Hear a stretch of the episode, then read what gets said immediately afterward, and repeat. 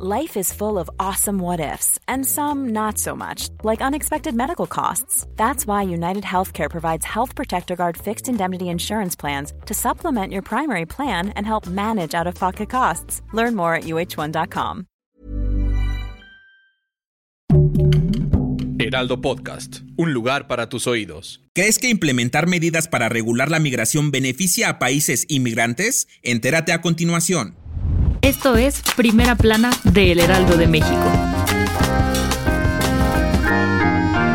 El día de ayer en Chiapas, en la cumbre de Palenque, el presidente Andrés Manuel López Obrador ofreció formalmente los programas sociales Sembrando Vida y Jóvenes Construyendo el Futuro a mandatarios y representantes de 10 gobiernos latinoamericanos y caribeños, para que los implementen en sus países como una medida para frenar la migración de sus poblaciones. Los países en donde ya operan los programas y tienen su beca son Guatemala, El Salvador, Honduras, Belice y Cuba. Aunque se convocó a 11 mandatarios, solo 5 asistieron, igual y porque les quedaba un un poquito lejos. En esta reunión se acordó que los países que firmaron el acuerdo impulsen a que las naciones de origen, tránsito y destino implementen políticas migratorias integrales que respeten el derecho humano a migrar y también pedir a los territorios de destino que adopten políticas y prácticas migratorias y así solicitar la ampliación de las vías regulares, ordenadas y seguras de migración. Además, se anexó una cláusula en la que los gobiernos firmantes respaldaron a Cuba ante su reclamo de que Estados Unidos ya les dé chance y ponga fin al embargo impuesto al gobierno cubano.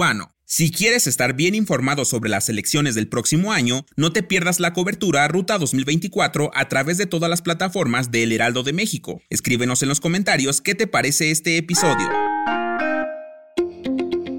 Ayer se llevaron a cabo las elecciones presidenciales en Argentina, donde el ministro de Economía Sergio Massa resultó el candidato más votado de acuerdo con datos de la dirección electoral. Aún queda enfrentarse en segunda vuelta con Javier Milei de la Libertad Avanza el próximo 19 de noviembre. Y es que déjanos darte contexto. Para ganar las elecciones un candidato debe obtener al menos 45% de los votos válidos o 40% y una diferencia de 10 puntos porcentuales sobre el segundo más votado. De lo contrario, las dos fórmulas con más sufragios se enfrentarán en un balotaje, algo así como un desempate y quien resulte electo asumirá el poder el 10 de diciembre. Pero no hay que cantar victoria, pues el futuro presidente deberá lidiar con una economía en estado crítico, pues la inflación alcanzó 138% anual, la pobreza llegó a 40%, las arcas del Banco Central están vacías y por si fuera poco tendrán que afrontar una deuda de 44 mil millones de dólares contraída en 2018 con el FMI. Entonces es premio o castigo. Queremos conocer tu opinión en los comentarios.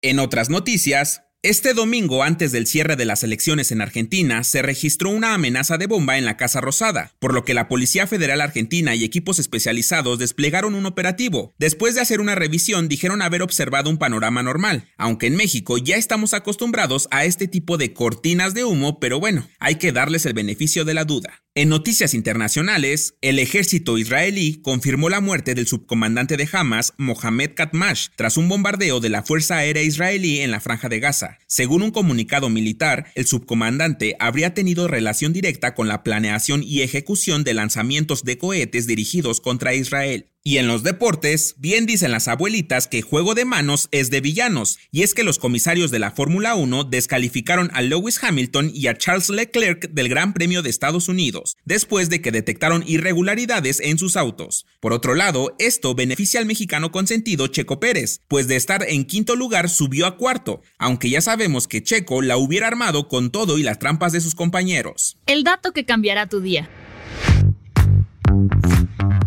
Seguramente has escuchado hablar de la ranitidina, que sirve para calmar la acidez estomacal y durante mucho tiempo existió la incógnita de saber si venía de las ranas. Y curiosamente sí, no es que estuviera hecha de estas, sino que se estudió a la ranita incubadora gástrica que se tragaba los huevos fertilizados y los mantenía en el estómago desconectando la producción de ácidos gástricos. Y al final las ranitas salían por la boca sin ningún daño. Ahora ya sabes cómo impresionar a tu doctor de cabecera en este Día del Médico.